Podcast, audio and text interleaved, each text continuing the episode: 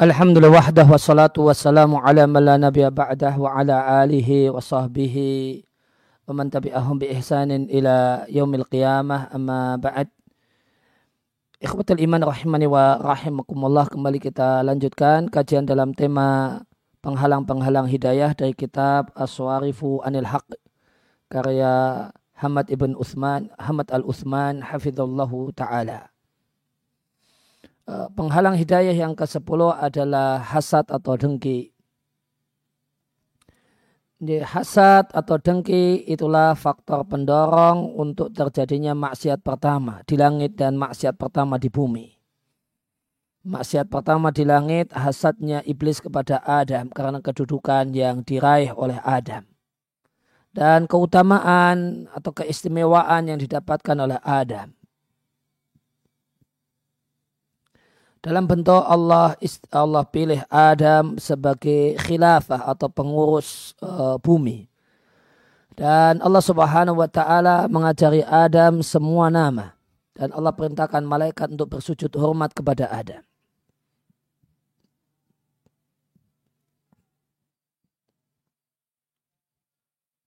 Maka hal itu mendorong iblis untuk ya, tidak mau taat kepada Allah Subhanahu wa taala. Ini maksiat pertama di langit. Kemudian maksiat pertama di bumi, yaitu uh, dua anak Adam yang satu membunuh yang lain. Itu terjadi karena hasadnya salah satu anak Adam yang tidak diterima korbannya. Dia hasad dengan saudaranya yang Allah terima korbannya. Karena hasad, kemudian tega, dengan tega dia membunuh dan menghilangkan nyawa saudara kandungnya. Hasadlah yang mendorong Yahudi untuk kafir kepada Allah, mengingkari kenabian Nabi kita Muhammad Sallallahu Alaihi Wasallam. Sesungguhnya Yahudi ahlul kitab mereka mendapatkan kabar gembira kedatangan Nabi kita Muhammad Sallallahu Alaihi Wasallam dan mereka pun mengobrolkannya, menyampaikannya kepada al ummiyin minal Arab, yaitu orang-orang musik Arab. Mereka bicarakan bikur bikhujihi Bahasanya kedatangan Nabi akhir zaman itu sudah semakin dekat. Falam kharaja namun tatkala Nabi akhir zaman yang dijanjikan alaihi salatu wassalam itu muncul mereka, mereka mengetahui bahasanya Muhammad adalah utusan Allah. Hakkan sejati, wasidqan dan jujur dan benar. Uh, mereka pun melihat bukti-bukti kenabian Nabi kita Muhammad SAW itu demikian terang mereka tidaklah ragu tentang hal itu. Sebagaimana tidak ada satupun dari mereka yang uh, sebagaimana salah satu dari mereka tidak ragu tentang anak laki-lakinya. Kalau itu adalah anak laki-lakinya dan dari air maninya secara yakin. Alladzina atainamul kitaba ya'rifunahu kama ya'rifuna abna'ahum. Orang-orang yang telah kami berikan pada mereka kitab suci yaitu Taurat mereka mengenali Muhammad Sallallahu Alaihi Wasallam sebagaimana mereka kenal betul dengan anak-anak mereka sendiri sehingga mereka bisa kenali ketika ada sejumlah anak-anak berkumpul mereka bisa tahu dengan pasti siapa yang merupakan anaknya dan siapa yang bukan. Oleh karena ladhi hambalahu namun yang mendorong mereka untuk mendustakan sang nabi dan kafir dengan sang nabi adalah karena ternyata nabi akhir zaman tersebut bukan dari jenis mereka yaitu bukan dari Bani Israel namun dari Bani Ismail. Wa inna makana Arabian orang Arab berarti Bani Ismail. Dan padahal Bani Ismail dan Bani Israel itu bersaudara. Satu ayah. Maka jika hasad dan dengki itu mendorong orang untuk kafir kepada Allah dan ingat kafir adalah dosa yang paling besar maka bagaimanakah mungkin dengki tidak mendorong untuk terjadinya dosa yang levelnya di bawahnya? Maka menjadi kewajiban seorang hamba untuk menjaga diri dari dengki dengan betul-betul jaga diri. Ya, wayatakihi dan melindungi dirinya dari dengki Rayat al-wiqayah, betul-betul melindungi diri. Dia bersihkan batinnya dari dengki. Karena dengki itu kami nun tersembunyi dan terpatri dalam jiwa. maka dia tidak akan bersih kecuali manakala kita uh, berupaya untuk membersihkan batin dan hati kita. Abdurrahman Al-Mu'allimi ketika menjelaskan hakikat pengaruh dengki mengatakan hasad. Wadhalika dan itu wadhalika idakana maka jika orang lain yang menjelaskan kebenaran. Fayara anak tirafau bidhalikal haqi maka orang yang dengki beranggapan bahasanya pengakuannya dengan kebenaran tersebut yakunu iktirafan lidalikal mubayyin berarti pengakuan terhadap pihak yang memberikan penjelasan kalau pihak yang memberikan penjelasan itu memiliki al-fadl memiliki keunggulan memiliki ilmu dan seorang yang benar seorang yang mencocoki kebenaran.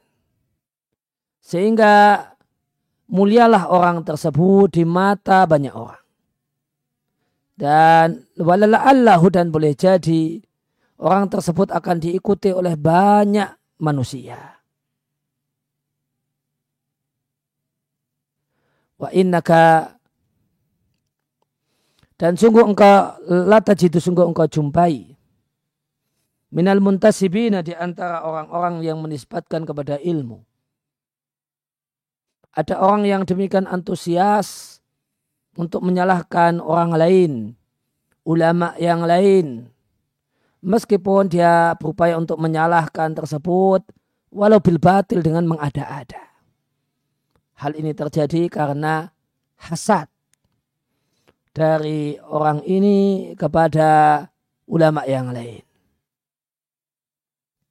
Dan ini dilakukan semangat untuk uh, menampakkan kesalahan orang lain itu dilakukan sebagai muhawalah bentuk upaya agar uh, menurunkan derajat orang yang disalahkan di mata masyarakat. Nah, ini uh, contoh ini pengaruh dengki.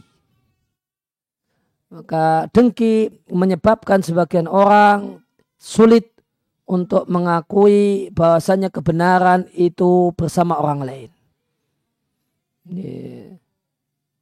Kenapa? Karena dalam cara dalam uh, cara berpikir orang yang dengki, mengakui kebenaran itu sama saja mengakui keunggulan orang yang menyampaikan kebenaran.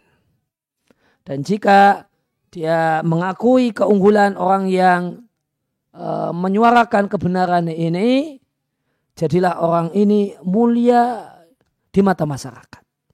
Nanti akan banyak yang mengikutinya. Nanti akan banyak orang yang belajar dan berguru padanya. Dan dia tidak menginginkan hal tersebut.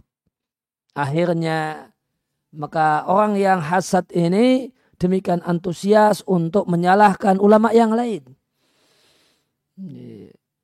Dia antusias menyalahkan orang yang berilmu selain dirinya. Bahkan karena dengkinya bisa mengada-ada. Sebenarnya itu dia tahu kalau tidak salah, namun e, direkayasa sedemikian rupa supaya nampaknya salah. Dan ini semua dilakukan karena hasad. Dan motif dibalik hasad ini adalah ingin menjatuhkan kedudukan orang tersebut di mata publik. Dan sering kali ya kau tahasud. Saling hasad itu terjadi pada al-akron. Orang-orang yang setara. Oleh karena itu, ya, kalamul akron itu yutwa. La yurwa. Ya, komentar negatif orang-orang yang selevel itu dilepat ya, dan tidak di tidak disebar-sebarkan karena kita curiga kalau orang yang selevel itu dicurigai jangan-jangan karena faktor hasad. Wa kamakil sebagaimana ungkapan yang mengatakan al akaf al akifau min kulli namtin yatabaghauna. Orang-orang yang setara di setiap model mereka saling dolim.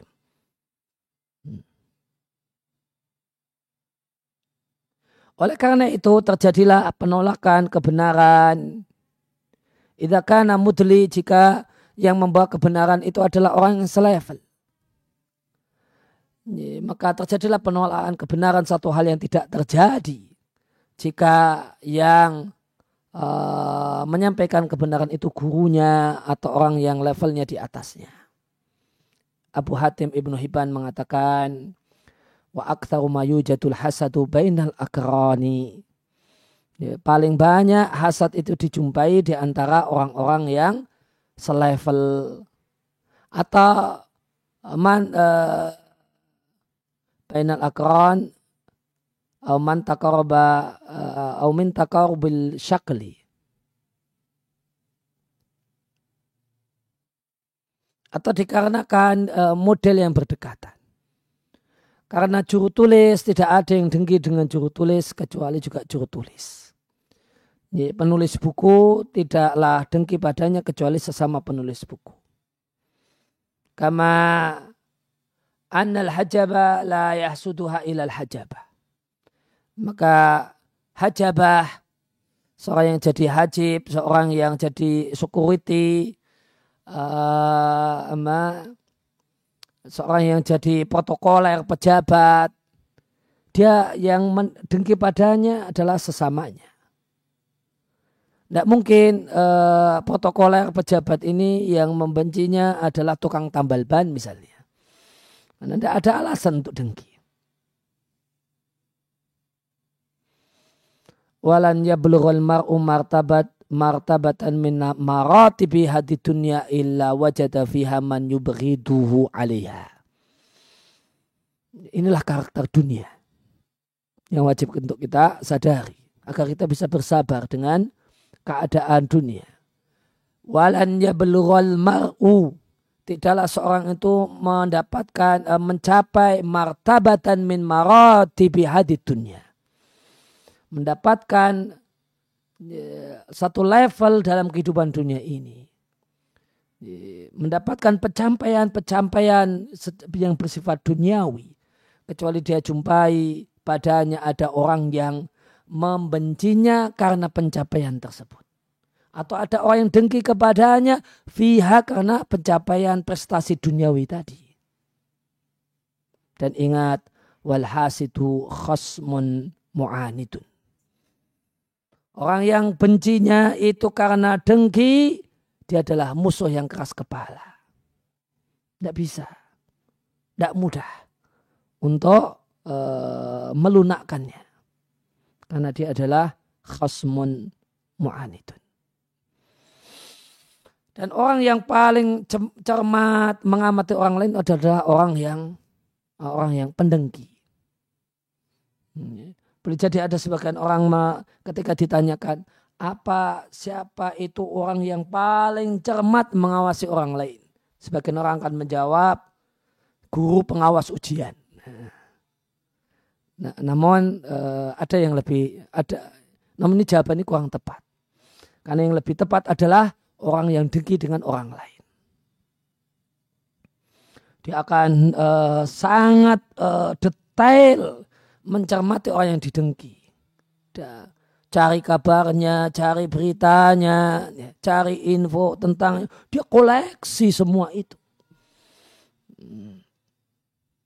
Sehingga orang yang dengki ini sampai-sampai lebih tahu berbagai hal seputar orang yang orang yang didengki ini dibandingkan orangnya itu sendiri bayangkan. Luar biasanya pendengki. Syaukani rahimahullah ta'ala mengatakan di antara sebab yang menghalangi orang untuk insaf, untuk objektif, mayaka minal munafasah adalah apa yang terjadi berupa persaingan di antara orang yang berdekatan. Fadail dalam keistimewaan atau berdekatan dalam kedudukan agama atau kedudukan duniawi.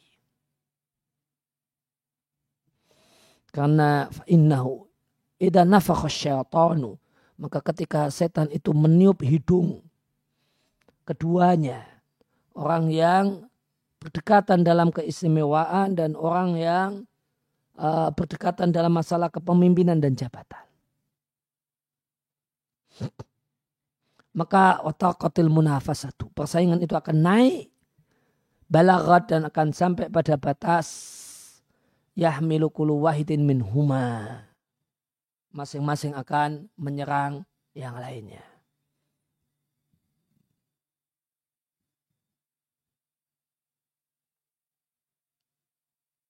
akan mendorong masing-masing dari keduanya untuk menyanggah, membantah majabil akhir apa yang dibawa oleh orang lain. Jika dia mampu untuk melakukan hal itu. Meskipun pada hal yang dibawa oleh orang yang didengki itu sahihan.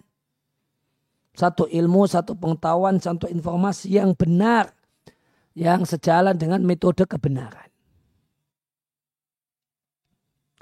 Walakat ra'ayna sungguh kami telah melihat, kami mendengar min hadal qabil sejenis ini ajaibah. Hal-hal yang demikian mengherankan. Nah karena hasad ini maka sejumlah orang yang berilmu berperilaku sebagaimana perilaku para tirani. Orang-orang yang melampaui batas. Maka orang-orang yang mendengki ini kemudian menolak informasi, pengetahuan yang dibawa oleh sebagian yang lain. Padahal itu benar. Mereka respon kebenaran yang dibawa oleh orang yang didengki ini biljidal al-batil dengan perdebatan yang tidak sehat. kata orang Jawa, kata orang Jogja, waton suloyo. Debatnya itu bukan uh, ini punya argumen untuk menunjukkan kalau itu tidak tepat. Namun ya yang penting berbeda. Yang penting saya tidak sama dengannya. Sehingga debat dengan debat yang batil wal mira'il qatil. Dan debat kusir yang membunuh, yang tidak bermanfaat. Ya, uh, Syekh Muhammad Ibn Salah Uthaymin rahimahullah ta'ala mengatakan kesimpulannya.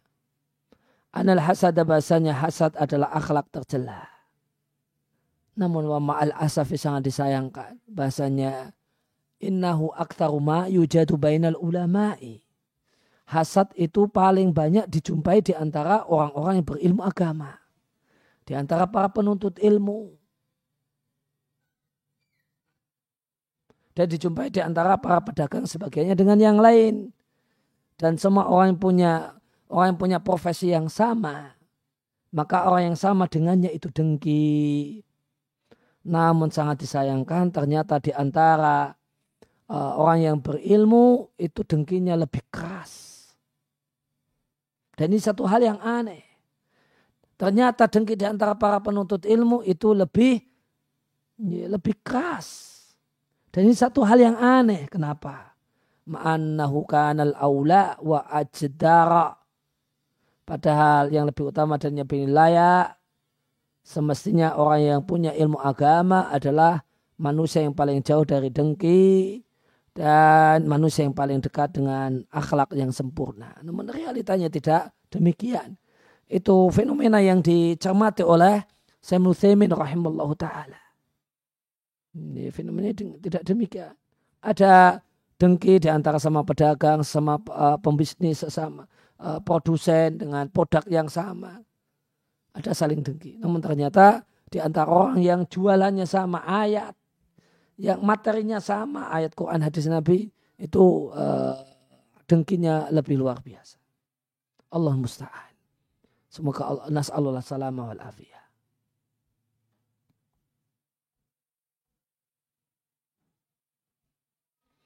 Kemudian Bapak, da, uh, Bapak dan Ibu sekalian rahimani wa rahimakumullah. Kita coba lanjutkan dengan penghalang hidayah yang ke-11 yaitu hisbiyah, fanatik golongan. Tidaklah diragukan jika seorang itu sudah mutahazib. Sudah terkena penyakit fanatik golongan, sektarian bahasa Indonesianya. Uh, dia tercakup di bawah bendera satu tandim, satu perkumpulan dan satu kelompok. Dan kelompok ini kelompok yang karakternya adalah fanatik. Ya, maka dia hanya akan bekerja dimna di dalam dua bit uh, kaedah dan di dalam bingkai golongannya. Uh, dan kaedah-kaedah ini tidaklah dilakukan itu mengikat anggota yang ada di dalamnya untuk sehingga tidak memiliki kemerdekaan. Min kathirin min batilil hisbi. Tidak memiliki tidak memiliki kemerdekaan untuk banyak hal yang tidak benar yang ada dalam golongannya dan kesalahan golongannya jika nampak baginya kebatilan hal tersebut. Uh, kondisi paling minimalis dia akan uh, diam karena menimbang uh, di, uh, masalah hatil hizb kepentingan uh, kelompoknya tawahum demikian anggapannya. Walati Obama yang boleh jadi dia beranggapan bahasanya itu uh, uh, melekat erat uh, dengan masalah Islam. Terjadi tataruf ekstrim, sikat ekstrim dan berlebihan yang luar biasa terjadi pada banyak para pimpinan kelompok ya, dan perkumpulan. Dalam interaksi mereka bersama orang yang tidak sepakat dengan kebatilannya Eh, Biaisu yarawna di mana para pimpinan ini berpandangan bahasanya perbuatan anggota yang semacam itu adalah tindakan membangkang membangkang jamaah, membangkang kelompok. Hal itu dikarenakan penyimpangan mereka dalam konsep jamaah. Sehingga mereka haula, mereka orang-orang yang fanatik dengan kelompok tersebut berpandangan bahwasanya kelompoknya lah yang merepresentasikan kaum muslimin. Wa bisa babi hati salbiati dikarenakan uh, dampak negatif ini uh, dalam berinteraksi dengan kebatilan satu hizb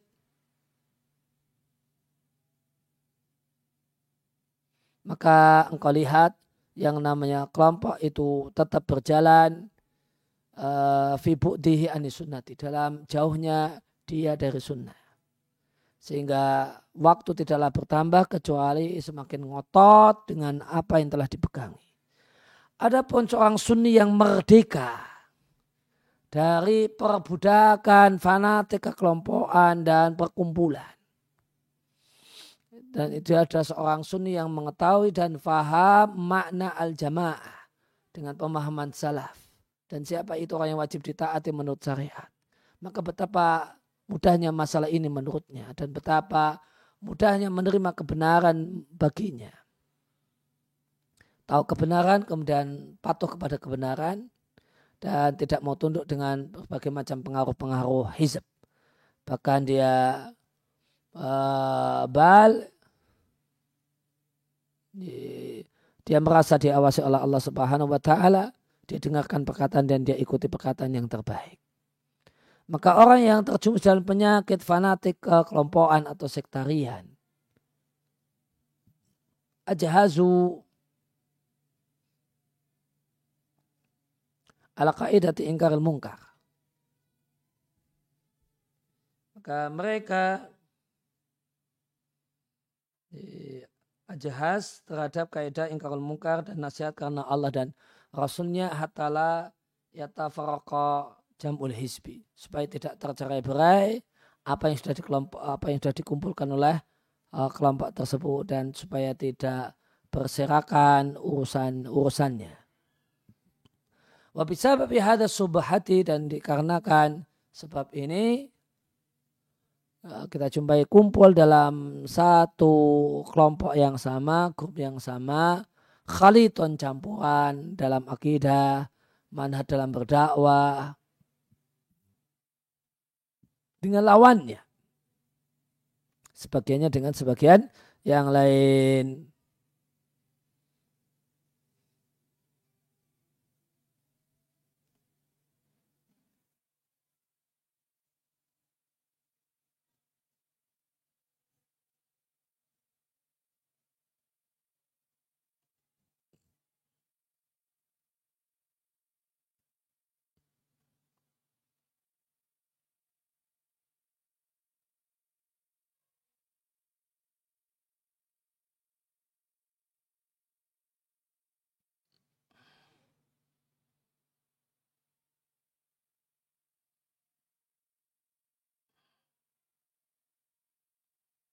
Ajhas bisa artinya menghancurkan. Yang cocok.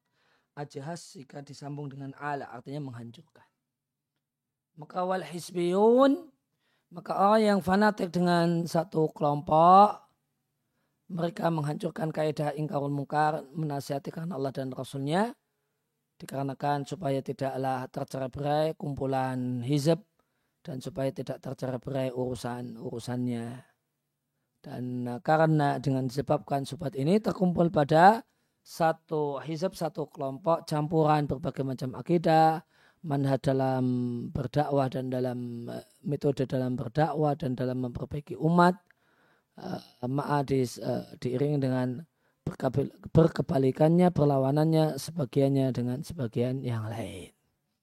Ya, demikian yang bisa disampaikan di kesempatan kali ini. Wassalamualaikum ala nabiyina Muhammadin wa ala alihi wa wasallam. Wa akhiru da'wana alhamdulillahi rabbil alamin. Subhanaka Allahumma wa bihamdika. Asyhadu an la ilaha illa anta astaghfiruka wa atubu ilaik.